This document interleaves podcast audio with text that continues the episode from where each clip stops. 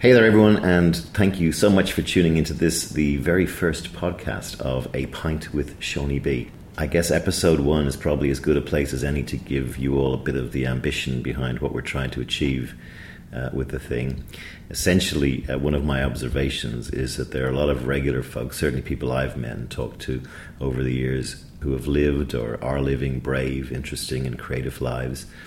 And yet we never really get to hear from them. So, you know, how their background and their upbringing forged the path they went down, what decisions they took that made all the difference to their life, what ideas they have to change the world in which we live, what wisdom they've garnered, and looking back, perhaps what they might change or what advice they might offer up to those following in their footsteps. I'm going on a bit of a journey myself here too, and don't know where this is going to lead. It might be done and dusted by 2 episodes, but I'm content to let the podcast travel in whatever line or course it takes. And at the outset, I'm going to try and get to talk to creative people, architects, writers, advertising people, folks who work in TV, film, and generally, as I said, people who have simply led interesting lives. Also, it's worth mentioning that the title of the podcast, A Pint with Seaniebee, is also a comment really on the format I'm looking to follow. I feel this world has just all gone twittery in terms of sound bites, and we're losing a sense of depth of analysis somewhere. And so each show will be around half an hour long, where hopefully I can get to the heart of each life journey, where possible in a relaxed and chatty environment over a pint of something. So anyway, we'll see where it takes us. This is episode 1, and I am extremely honoured to have been given the chance to sit down with one of Ireland's greatest living musicians. Mundy is a true rock star, a guy who needs absolutely no intro to any of you tuning in from Ireland. But to those overseas who may not have heard of him, he's a guy who's been at the forefront of the Irish and indeed international music industry for over 2 decades. He's been compared to Bob Dylan, Springsteen, and is one of those folks who has carried the mantle of a lot of the Irish acts of the 80s and 90s that followed in the footsteps of U2. So I'm talking about bands like The Waterboys, In Tua Nua, Hot House Flowers, etc. He's a genuinely good guy, great storyteller, and one of the world's hardest working musicians. You'll hear the record industry put him on a pedestal very early in his career and then tore him off it just as quick. But he didn't quit and has kept going, and I think tonight's episode is a real example of the need for not just grit, but belief in your art. For thousands of Irish folks, his anthemic songs, and he has many of them, have literally been the voice of a generation. So it's genuinely a real privilege that Mundy agreed to be my lunch guest here, and you may hear some tinkly-tonkly Chinese music in the background, which is a bit random, but that's because we recorded the podcast in one of Dublin's most legendary Chinese restaurants, and one of my favourite Chinese restaurants in the world, which is Kites in Ballsbridge. Anyway, without further ado, the first episode of A Pint with Seaniebee. Let's hear it for and from Mundy. Mundy, how are you? Very good, thanks. Do you like the surroundings? I do. I like the fact we're on the first floor, and you can see where we are, Ballsbridge, from another, rather than sitting in traffic.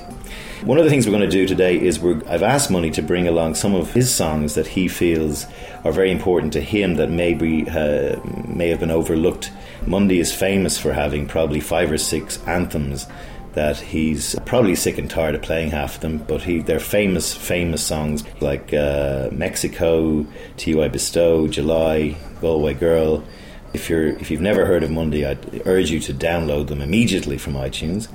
But I'm going to ask Mundy, he may pick one of those. I haven't cleared this with him, but I want him to pick some songs that he feels maybe have been underplayed in his career, and we're going to use those as musical stings throughout the interview. So what's your first choice? My first is, it's from my new album, and it's Sarah of the Slopes.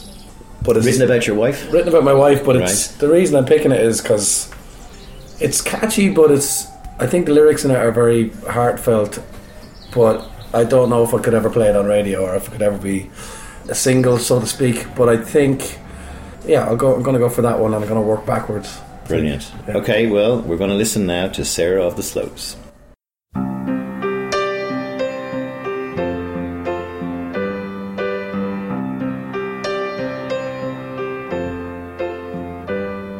She came a-riding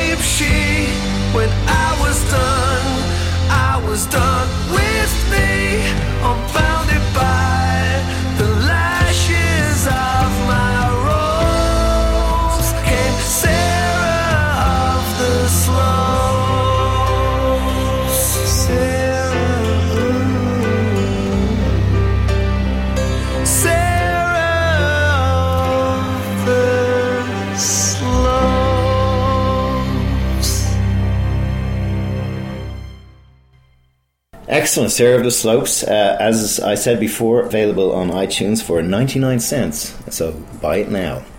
Mundy has produced 5 studio albums, is that correct? 6 studio albums. That's my research gone askew there. No, 5 originals. 5 originals. Oh, okay, yeah, so you're talking about Shuffle. Yeah, Shuffle, yeah, there you go. It. So I did a bit of research. Yeah, that's good. So take me back to, before we get into your actual album recordings, what age did you start playing? To be honest, I think around 5 or 6 years of age. My parents bought myself and my brother a K, was the brand guitar. It was from Santi, really, but it was for my brother and myself, and... I kind of, believe it or not, had a way of tuning it that I thought was melodic or whatever, and open, like, this is weird, it was open tuning and there was dots on the guitar up at the neck, and I used to play these 3-chord songs with one finger and I'd write them down, like, you know, 5 or 6 in scribble, but like I was listening to Shakin' Stevens and stuff like that, but I really got stuck in when I was 14 briefly. So you're from the Midlands, from Offaly? Yeah, from Birr, County Offaly. And your parents Republicans? Yeah, my dad grew up in a bar about 8 miles from Birr, and his dad was a publican. Then he met my mum, and then they moved to Birr. She's from Longford, and they opened up a pub together in 1969 called Enright's Tavern. So did the fact that you had a pub, was that your first big venue when you were younger? Did you play in the pub? Yeah, I did. I remember I bought a couple of guitar books. One was like Complete Guitar 1, 2, 3 and 4, you know. I had Blowing in the Wind. I had, We Are Sailing by Rod Stewart. I had about 3 songs down in the living room off the pub. I was about 14 and my dad said, "You're ready." And I was like, ready for what? And he goes, go out to the pub and play, you know. So he said you can learn the rest of them in front of people. So my career has kind of been like that ever since. And did you get money, like, which is... well, at that stage I was getting pints of Coca-Cola probably and packets of dry roasted peanuts, but...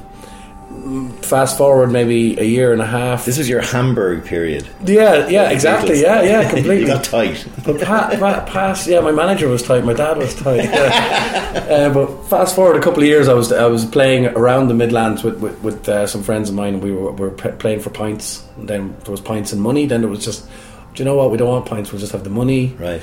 And then what about the guys who you're playing with? So my first band was called Stage Fright in school. Blind Vision were in fifth year. Long story short, I ended up leaving Stage Fright, joined Blind Vision, and then we started playing lots of acoustic, Americana, raggle-taggle stuff like The Waterboys and R.E.M. and a lot of Dylan, Simon Garfunkel, and we started playing around all day, like busking competitions. One of the things I wanted to ask about, like at this point in your career when you're toying with maybe the idea of being a musician, I've touched on these points a lot about living in Ireland back in the day, where I always felt there was, if you wanted to do something out of the ordinary or you wanted to do something that not a lot of other people did, there was always people telling you why you're wasting your time and why you shouldn't get a proper job. Did you have that happening in your life? My dad took me up to Dublin one day when I was about 17, I think, and he took me out to Glenageary to this woman. I had to do a lot of aptitude tests and whatnot to see what way my brain was and all that. And my dad, she said to him, he's creative. There's no doubt about it. If he wants to do something creative, that's where he has to go. He's not academic. He's not, his brain isn't working that way. And on our way back, we stopped off at Mother Hubbard's or somewhere like that, one of those truck stops, and he bought me a pint of Guinness. He didn't even ask me what I wanted, and he said, go ahead. What a great story. Kind of gave me some sort of now I realise where you're at, and here's the point. I know, and by the way, I know you've been drinking all the time, so so that was up to there. And but my dad always said, you gotta, he did try to get me to do, he wanted me to be a hairdresser at one point. He wanted me to be... He didn't do that. Yeah, he wanted me to be he wanted me to probably run the pub. He wanted me to get into the equestrian army, was one thing, because I was mad. I was like been show jumping, right? Yeah, heavily into it. I used to get up every morning before I went to school for between the age of, I'd say 9 and 16. I was up every morning at like 6 a.m. riding out horses before I went to school.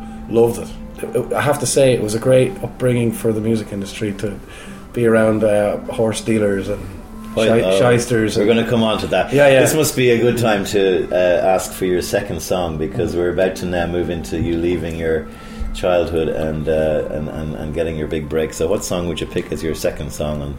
I'm going to, because people say to me, you're known for all your upbeat songs, and people kind of forget sometimes that I can do the other thing quite well too. And I lived in London for a year. I spent a lot of time in London when I got my record deal, but there was a massive big car pound, where they keep all the cars from the inner city of London, up near Ladbroke Grove. And I saw a lot of poor kids and just a lot of tenements around there, and I wrote this song about a boy wanting to run away, basically, from school, from his family. His dad is an alcoholic and his mum's not able to keep up with it all. And I wrote this song, and kind of has a little bit of a Nebraska Bruce in there too, I don't know. So it's 3:00 on Monday. There's one more hour of school. There's nothing in my lunchbox. The teacher's lost his cool. I'm staring out the window. I can't wait to be free, free of all this bullshit, to act out my dreams. Meet me at the car pound with some cans of spray paint. I can't bring some cigarettes, 'cause mama's gone away and daddy's playing poker. He don't care anyways. He's been out since Friday, squandering all his pay.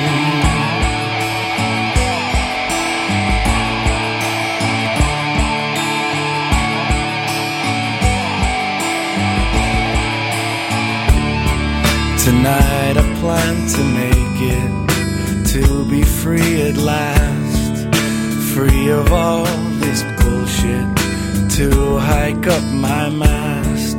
I'll write you when I get there, I'll send you my address, 'cause I have got to get this lorry off my chest.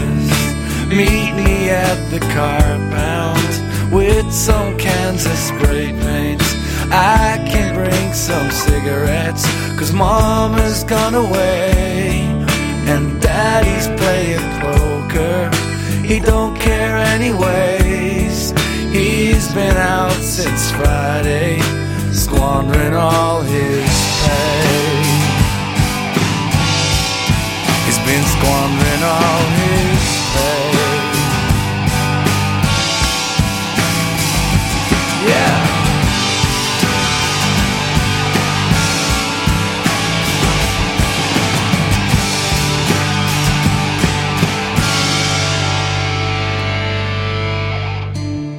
And you can bring your girl along, well, if she brings a lovely friend, and we'll show them what us town boys do with time to spend.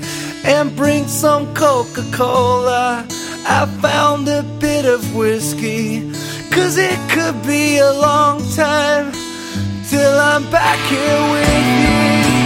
It could be a long time till I'm back here with you.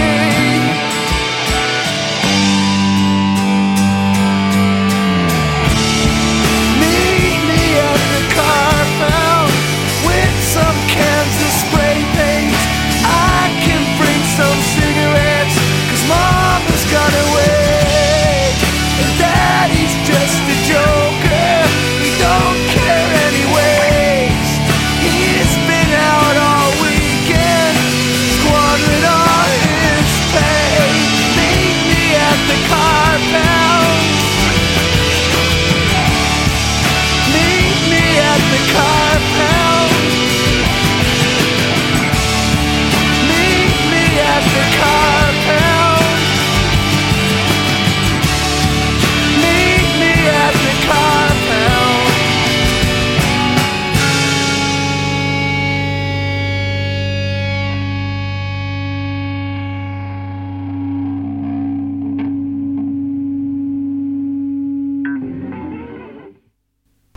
Okay, that was Carpan. Carpan is a song, actually, Mundy, that I have written down on my piece of paper in front of me, because it was one of the songs I picked out and want to talk to you about, because one of the themes in a lot of your music, and we're going to come back to the timeline in a minute, but is this running away from... I mean, I talk about, you know, this yearning to get away. 10,000 Miles is a song... 10,000 Miles Away is a song that I really associated with, because I presume you're talking about Australia, or wherever it is, but I went to Australia and I ran away, and you're away from harm, and you're away and you're exploring the world, and a lot of those themes come through. A lot of... Where does that come from? Is that just about getting out of Birr, or is it about getting out of Ireland, or is it about getting out of your head? Or it's just, I mean, for me, we all want to get away. I mean, I want to get away from myself most of the time.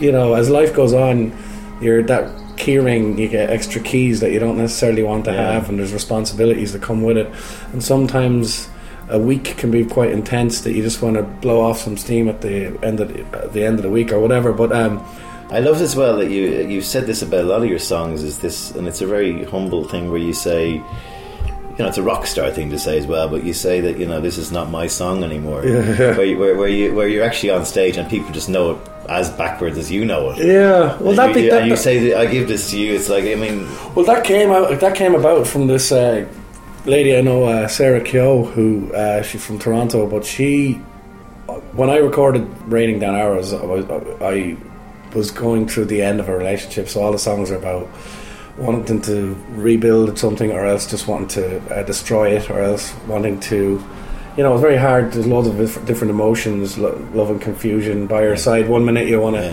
Anyway, long story short, we did break up. The album came out, went to number one, and I just went from one gear into another. Concerts were being sold out. I did like something like 13 sold out concerts in Dublin in a year, which is pretty phenomenal. You know, it's very hard to even do one now for a lot of artists. But anyway, I started having really bad panic attacks, because I was having to go out on the stage and sing about basically my biography, and I wasn't even in the healing process yet, and I just living it every night. Yeah, and it was actually just haunting me. And does it get to a point where the words just become a blur and you're not? Well, this is what happened. So she said to me one night, she said, there will be a point when people will sing them back to you that you won't own them anymore.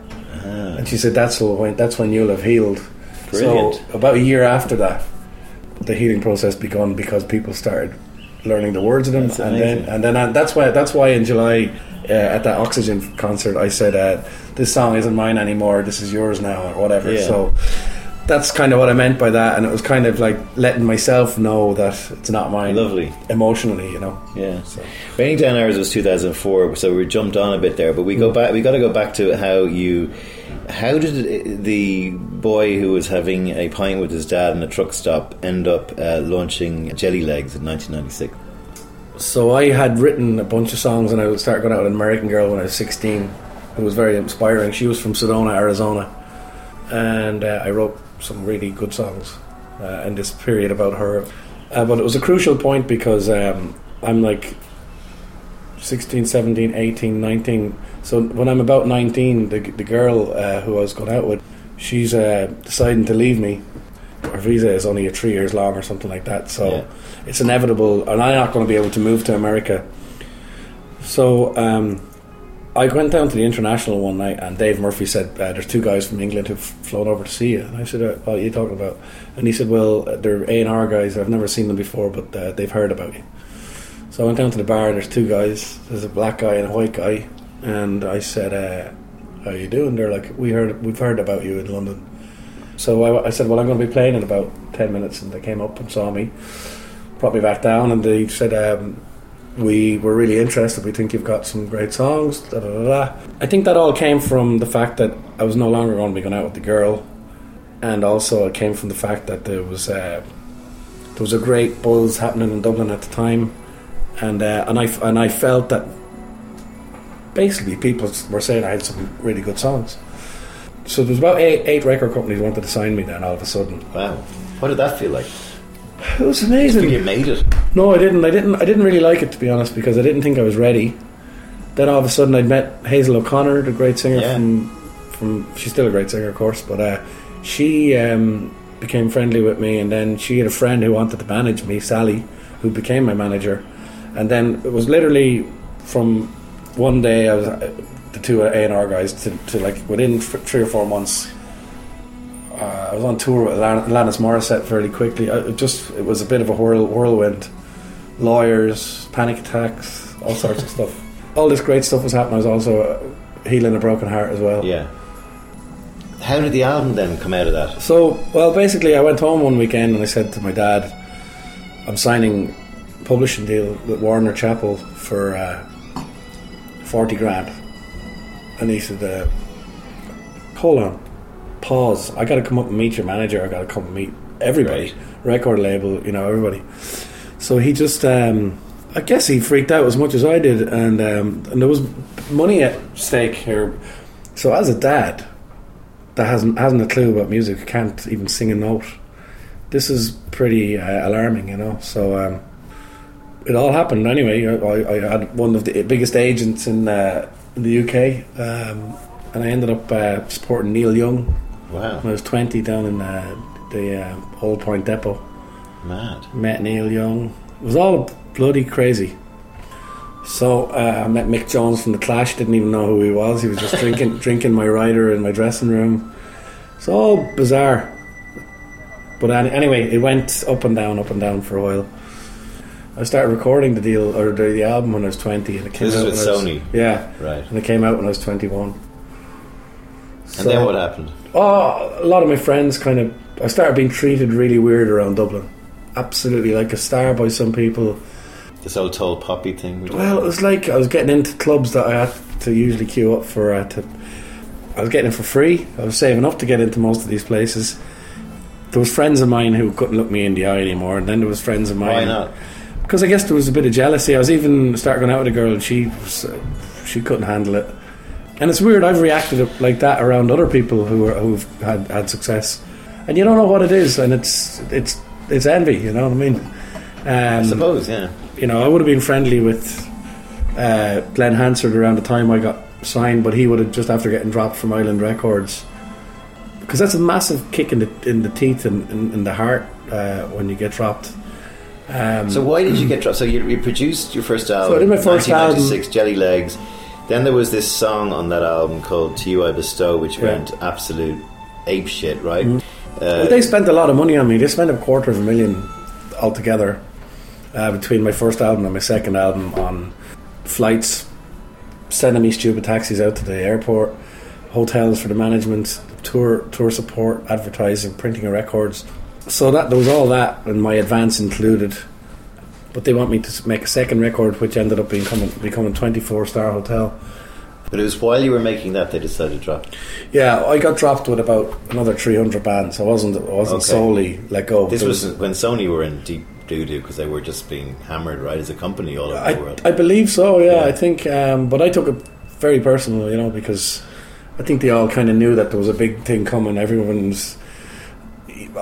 You know, my manager would know another manager would know another manager going, oh, listen, looks like things aren't looking good for us all. But what happened with them was they let go all of us. I was a singer-songwriter who came out during Britpop as an Irish guy, which wasn't very marketable. But then after I got dropped, David Gray went to Mega. And you toured with him, right? Yeah, and I toured with him, but it was just bad timing on their part because what I was doing became trendy then. Yeah. So it was like a kind of it was a you know, bang, I've made it, and then literally, bang, I think I got about 3 years of bang, I made it. You know, feeling the power. We're talking 19, 20, 21. It's like, 1996, 97, 98, I was on a high. I toured the world, more or less. I did gigs with the Manic Street Preachers around then, Van the Man, Neil Young. I think what happened with me was, I was so young, I didn't really have any appreciation. Didn't understand that it was going to stop. Didn't understand that... Did it get to your head a bit? Well, it did in a good way. Right. My manager, Sally, had a great way of saying, go out and, you know, kill it tonight, you know. You're sexy, you're a rock star, you know. Or But not in an L.A. cheesy way. But she had that way of making me feel good about myself. Yeah. When I wrote a good song, she was like, that's a winner. That is amazing, right? Is that important? Yes, absolutely. Mm. Because when you don't have... As a solo guy, I don't have a band. I have a band who back me up, but we don't write together or anything like that. It's a lonely, very lonely creative process, you know, going out there on a limb on your own. You become very emotionally attached as well, and that can be a problem as well. And you love each other as buddies, and then you're managers, and you're like... after 7 years, you know, myself and Sally stopped working together. That was one of the hardest things that I ever did, was telling her, listen, I think we should call it a day, you know, and we're still mates. I did it because there was a lot of getting tapes flung back at you from the A&R guy going, those songs aren't good enough. There's a lot of rejection. Did the A&R guys know anything really at the end of the day? No, like, I mean, I went back to the guy I signed with to his house one night, and he had more CDs unopened than he had opened. That was a massive alarm bell, you know. And you don't know. And I was a pain in the ass to work with too. You know, don't get me wrong. Why were you a pain? Yeah, because I thought I had more than I probably did. You know, I wasn't interested in collaborating with people back then. I was only like 20, and I didn't understand that you could actually write a love song with somebody you didn't know. You know, I thought everything had to come from the heart. Like there was no faking it for me. Towards now, it's all about faking it, you know. And in fact, it probably always has been about faking it. Probably a good time to pick your third song. Okay, I'm going to pick Healthy, because this is one that it's about a moment that I have kind of been in, but not really been in, but a lot of people can identify with it. And I never really say what it's about, but I give... It's kind of raunchy, I suppose, and... Leonard Cohen would have some sort of an influence on this one, and there's a chord sequence near the end of it that I'm pretty proud of that I came up with. I'm so healthy.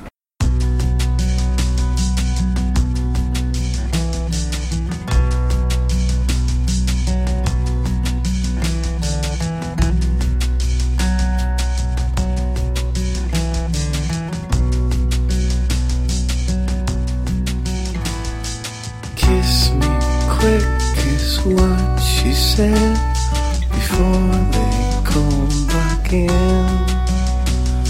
I tell you this and it is true, I've never tasted skin so soft and smooth and brown and soft, a tremor of the heart. If anyone should find this out, I could lose my part. And this can't be healthy.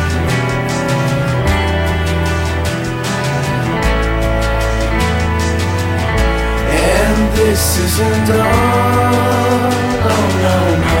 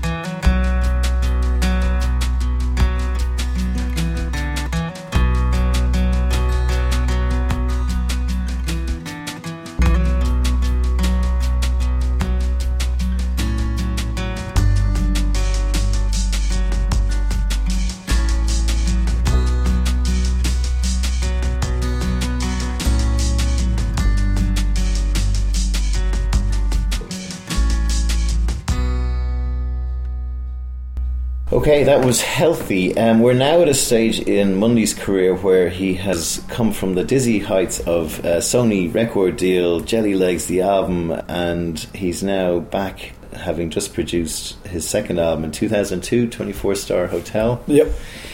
Which you then set up your own record label. That was the only option at the time. We knew we were dropped by Sony or Epic Records. There was a lot of jiggery-pokery and we couldn't shop it to anybody. So basically I had this CDR in my bedside drawer with no writing on it. So Sally, the lady who was managing me, kind of had lost interest in this album at this point because she chopped it around and none of the labels came back, and I was kind of told by my lawyer basically that I should change my name because I was probably damaged goods. Wow. Now how did you feel that? Did you feel like chucking it at any stage? I moved from London back to Dublin then, and I hadn't done any. I wasn't really allowed to do gigs in Ireland because they didn't really care about Ireland. They thought Ireland was going to happen anyway. When I came back to Ireland, I just started playing these songs because I was kind of sick of playing the Jelly Legs ones, and I could see people tapping their foot, clapping their hands, nodding, harmonising to July and to Mexico, And I was like, there's life in this. Yeah, I mean, they're two of your biggest anthems. Yeah. I brought in those two songs to EMI over here, and I said, listen, I'm putting these out as a double A-side single. Will you put them out with me? And they said, oh, they're good songs, but we have to re-record them and remix them, right? And I said, no, they're produced, they're mixed, they're mastered. You just have to put your EMI stamp. So already within 5 minutes of my meeting with them, they already had me owing money to them. Of course. So this is my big realization that once you're in debt, they have by the gonads, you know. So I decided myself and Sally, actually, we put out an EP called "The Moon Is a Bullet Hole," and she said, "What do you want to call the label?" And so Camcor is the river that runs through my hometown, through Birr. So I called it Camcor Recording, and we put out the EP, and then I split up with her business wise. And I just put it out, and people just started here in July, and it just became... And were you making money then on this? Starting to make money. Right. Because there's huge payback, obviously. You own everything, yeah. I mean, that song, July, I mean, I always had this... I think I mentioned in the intro that you were this sort of voice of a generation, and the generation's probably two generations behind me, given that you're one behind me. Right. Just Irish people who were... Irish kids who were turning, you know, late teens just as the millennium turned. And, I mean, that song, to me, is... It puts me in Dublin in July, and I'm born in July, so I kind of have an affinity with the month anyway. But... I thought it was an unfinished song. I thought the chorus was absolutely too throwaway, I thought. And I wrote it in winter time in Ranelagh, number 79 Marlborough Road. I came up with this riff on the guitar, and it just sounded so summery to me. Anyway, I was like, wow, this could be my chance. So I was like, July, please, I'm on July, you know. I had no chorus. I was like, oh, July. And I was like, now I need to go... It's a, you know, changed from... I just kept singing "Oh My Mama" and went back with my new list of songs to the record company, and they said, everything is okay, but this one's really good. And I was like, but it's unfinished chorus. And they're like, you have enough weight in your verses to let go in the chorus. Yeah.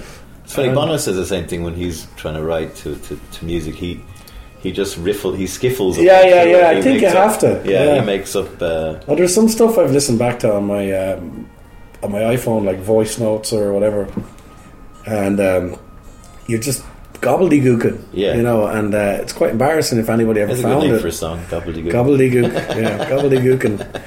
Yeah, John Lennon can write that one. Yeah, he's dead. Gobbledygooking, but no. So one never knows when a song is going to appear and whether it's going to have Velcro powers. Stick. So you never at any stage said, this is all getting a bit too hard? Recently. Okay, we're going to come to recently. But back then, no, you were still determined this is going to work. Well, it was easy. When did you start touring out of Ireland? Was that around... Oh, like the Jelly Legs took me out of Ireland. I mean, that was... I did the States. I did France about 5 times. Did the UK about 6 times. And that must have been fun. Amazing fun. Yeah. I mean, my dad... I just started reading Wonderland Avenue, which is a book about the Doors, written by Danny Sugerman, when I was about 14. The same copy of that book went around the whole school, and it was signed. Everybody signed it if you'd read it. My dad started reading it at the same time, and he's going, "What? It was all sex, drugs, and rock and roll." He's like, "I hope you're only, you know, I mean, what are you reading this stuff for? I hope you're not interested in any." And I said, "No, not at all. It's just a good book about a good band." And he rang me 5 or 6 years later, and I'm in a limousine in LA. Brilliant. My first and last time in LA. And he said, where are you? And I said, you would not believe where I am. I'm driving down Wonderland Avenue in the back of a white limo. And he was like, wow. And is he proud of you? He is, yeah. I mean, my parents have stood behind me through thick and thin, always encouraged me to come to my gigs, not all the time, but I remember I played the Olympia one night years ago, sold out, and my mum was in one of the boxes, but it was like a nature program. The energy it was like Mama Baboon, right, pounding her chest, really sending the energy down to me down the stage. I could see it. Wow. Not that I could feel it, I could see it. Why did you say it was your first and last time in LA? Because I'm not a big fan either. What? Well, it was the last time I was in LA. It was my first time. Back, right? No, I don't. I think if I have to go back, it'll because of business. I don't have any desire to go there otherwise. Right. What were your favourite memories of touring in America? I love New York. I love Kansas City. I love San Francisco. I love Chicago. You played for Obama. Played in the White House, in Washington. That was a great experience. I love the randomness. I think, you know, people say America's the land of opportunity. Probably for some it's the land of misopportunity too, but I just think there's something about America that if you don't show up, if you're not in the lotto, you know, you're not in it. Anytime I showed up, certain good things have happened. Did your life change in a way that you said, okay, I had me big bite at the apple and now I'm going to do something different? Or did you ever have that sort of thinking, or did life just roll on? Or, you know, where was your head at? And you got married in those days, you had children, so where... After Raining Down Arrows went to #1, there was a great... This was like 2004, so we're coming into the boom now in Ireland. Yeah, yeah. And just there's a lot of money around, and there's a lot of people wanting to go to concerts, and there's an Irish movement. Just everybody's getting a good run at it. My live set got to a point where it was just, this is perfect now, we got to capture this. And I'm selling out Vicar Street, so we got camera crew in and we filmed it. We did a tour and we did 5 dates, and that was our last night. But none of my friends were in town because they're all busy. Like, none of my musical friends, Damien Dempsey or Glenn or whoever. So basically I just rang Sharon Shannon, who I'd just become friends with, and I said, listen, will you come up to Dublin and we'll do Galway Girl, just last song. So let's talk a bit about Galway Girl. We only met each other. We met each other after a Sinead O'Connor concert one night. Just to say to overseas listeners, Sharon Shannon is a fantastic traditional Irish music. She's known as the Jimi Hendrix of the accordion. Mundy and herself teamed up, so we're hearing this story. Yeah, well, we did a radio show with Tom Dunn, who used to be in Something Happens, who is in Something Happens still, but he asked me would I learn this song Galway Girl because she had nobody to sing with her. So she did an instrumental, I did Raining Down Arrows, and then I read this song off a piece of paper, and I had the chords written down. And just like a thunderbolt, all these texts start coming in. Never heard that song before. That's amazing. Play that again. So about a month after that, I did the concert. Got her in. So I released the album. That song went boom. It just went absolutely mega. Yeah, it was written by Steve Earle. And I'd already had that. Yeah, and Steve Earle. I listened last night before I met you today, to both of them back to back, and they're... So Steve Earle's version of Galway Girl and your version of Galway Girl, and they're both very different. Steve Earle is from Texas, and he sings it with a sort of deep South accent, and he's like an American coming to Ireland and meets a girl. And I just thought it was so much more charming that an Irish guy from wherever goes out to Galway. And there's just that. And in fairness to Earle, he's always said that your version will go down as much more memorable than his one. Yeah, which is pretty awesome. I mean, and it was an accident. And in fact, there's not even a picture of me and Sharon. We never did an official album cover or single cover for that. That song kind of really literally came into the house and like a big gust of wind and flipped up the table, flooded the house. And it was a fluke. Complete fluke. And it kind of turned my career upside down in a bit of a way in that. So it was, I'm just reading here, it was the biggest selling single in Ireland 2 years in a row, which I don't know if that's ever happened before. Yeah. It was the most downloaded album 2 years in a row, 2007, 2008. We have a friend sitting quietly with a beard in the corner, Shane Whelan, who used it for a Bulmers ad, which gave it even more fame. And it became this, as you said, tsunami or tornado that came through. And it ended up on that movie P.S. I Love You, which my name ends up on the poster in the movie, appearing tonight, Mundy. And then they go in and there's a guy playing the song on the stage, and not a cent, if anyone's listening, came my way. I think the person to take that up was our former Taoiseach. He can have a word with his daughter, because she wrote the... She wrote the book anyway. Well, Cecilia, if you're listening, money didn't get paid. It's probably down in Phoenix Park under a tree. Yeah. Oh, God. Goo boo. Anyway, but that song, that was so powerful that anything that I did after that was in the shadow of that. And so... and you don't like this... No, well, I love singing the song. I like playing it as part of... No, I don't mean you don't like Galway Girl, but you don't like when one thing becomes really big. But I like the fact that now I can... that July is as big as it, if not bigger. When I play Shot in the Dark off the new album, I can play it after Galway Girl and people still buzz off it. So right. I want people to be to come and see me, to experience that. It's not the best thing I've ever done. You know, that's the only thing that annoys me. And then we ended up with a new studio album. Strawberry Blood came out 2 weeks after my first daughter was born. So I was in a bit of a funny space when that came out. I've got this war paint on, and I kind of wasn't wearing the cowboy hat anymore. I wanted to be on the other side, the kind of dead man. Oh right, yeah, Johnny Depp. Yeah, thing. Yeah. I just was going through. I think I was putting on my war paint because it was literally the year of the Nails was 30. I was 33, which is born and risen again. And so I was coming into fatherhood, and it was a very scary part of my life, to be honest, to become a father for the first time, putting out another album. So what was scary? The responsibility? Yeah, the responsibility, and also the Celtic Tiger was starting to crumble and leave town. Just got myself into a situation, you know, you buy a property and all of a sudden you can't afford to have it and you can't get rid of it, and like every other poor fucker around Ireland, it was a hard time for a lot of people. I'm not saying that, but I definitely felt the sting of it, you know. So, I mean, without being prying too much, you're a rock star, but you had the same problems everyone had when the Irish economy collapsed, yeah? People couldn't afford to come out to your gigs. Yeah, well, so basically I'm the last, as somebody said to me, music, cinema, theatre are the last on your list of luxuries when you're skint. They're all down at the end. Yeah. So that's when I felt, wow, gone from the biggest download for 2 years in a row. I mean, you take that into consideration when you're about to borrow something, that you think that you're going to be in there with you think you're going to be filling out the big venues still. And also taking into consideration that people my age group also started marrying and have kids. If you add up what it costs to come in from Skerries or Dalkey or somewhere like that into Dublin City with your partner, including babysitting and a taxi and all that, and a meal and a few drinks, €200 yeah. at least. Yeah.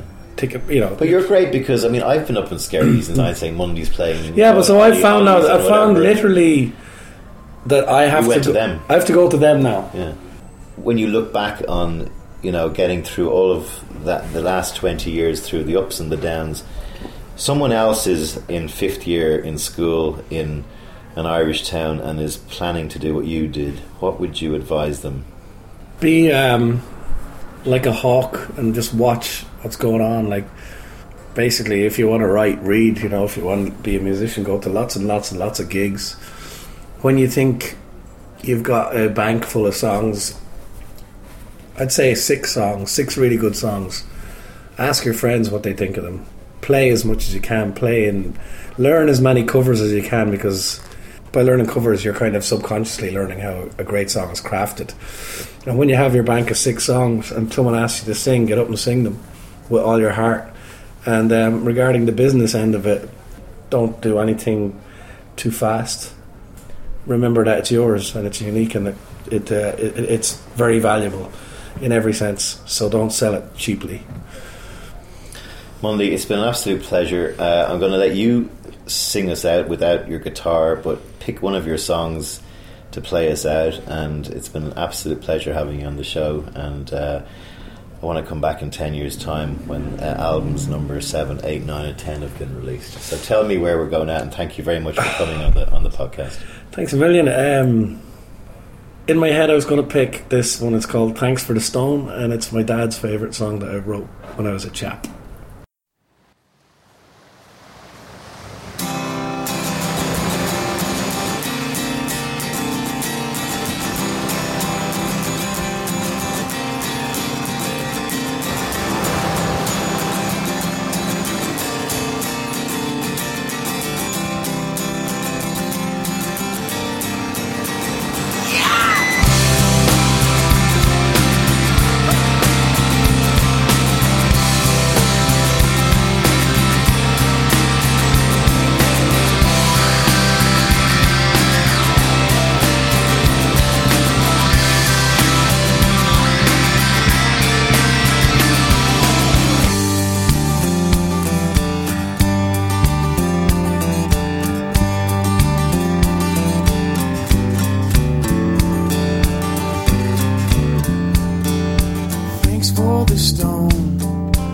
feel it in my hands.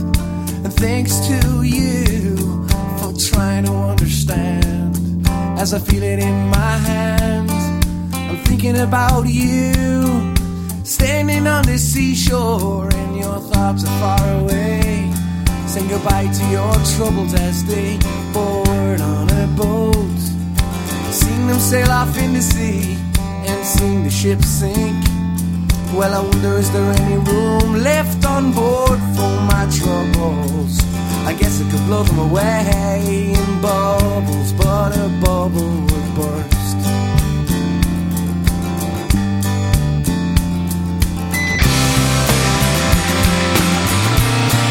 Thanks for the storm. Thanks for the storm. Thanks for the storm. Thanks for the stone. I roll it round my knuckles. And didn't sleep on the seabed with the mussels and the cockles. As I lay on my bed, I drift into a dream. Sitting on the rocks, making drinks by the splashing sea. I'm making a paper boat out of my song, sailing it free, sailing it free. We were sailing, sailing, sailing, sailing,